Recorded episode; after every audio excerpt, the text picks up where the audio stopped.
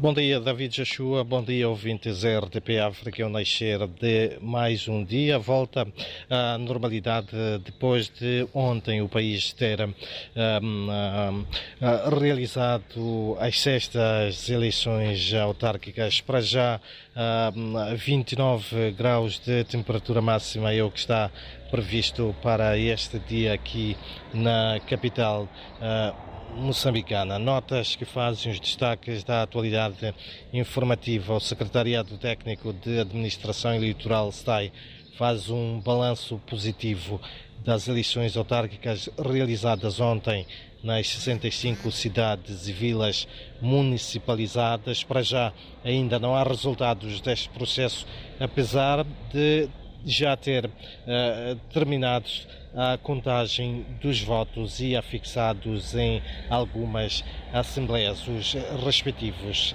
editais.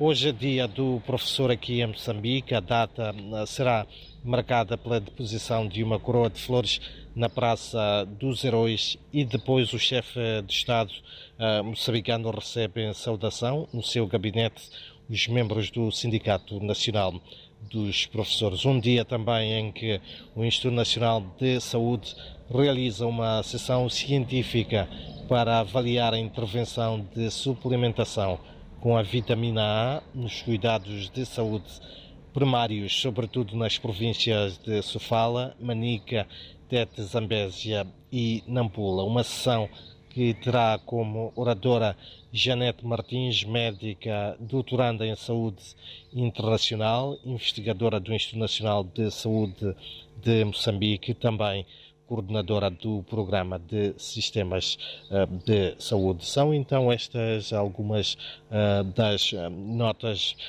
que fazem os destaques da atualidade informativa neste início de quinta-feira, um dia em que recordo a temperatura máxima prevista para a cidade de Maputo é de vinte e nove graus e em que a atualidade informativa continua a ser dominada pelas eleições autárquicas de ontem, processo que contou com a participação de vinte e dois partidos, coligação, coligações de partidos e grupos de cidadãos.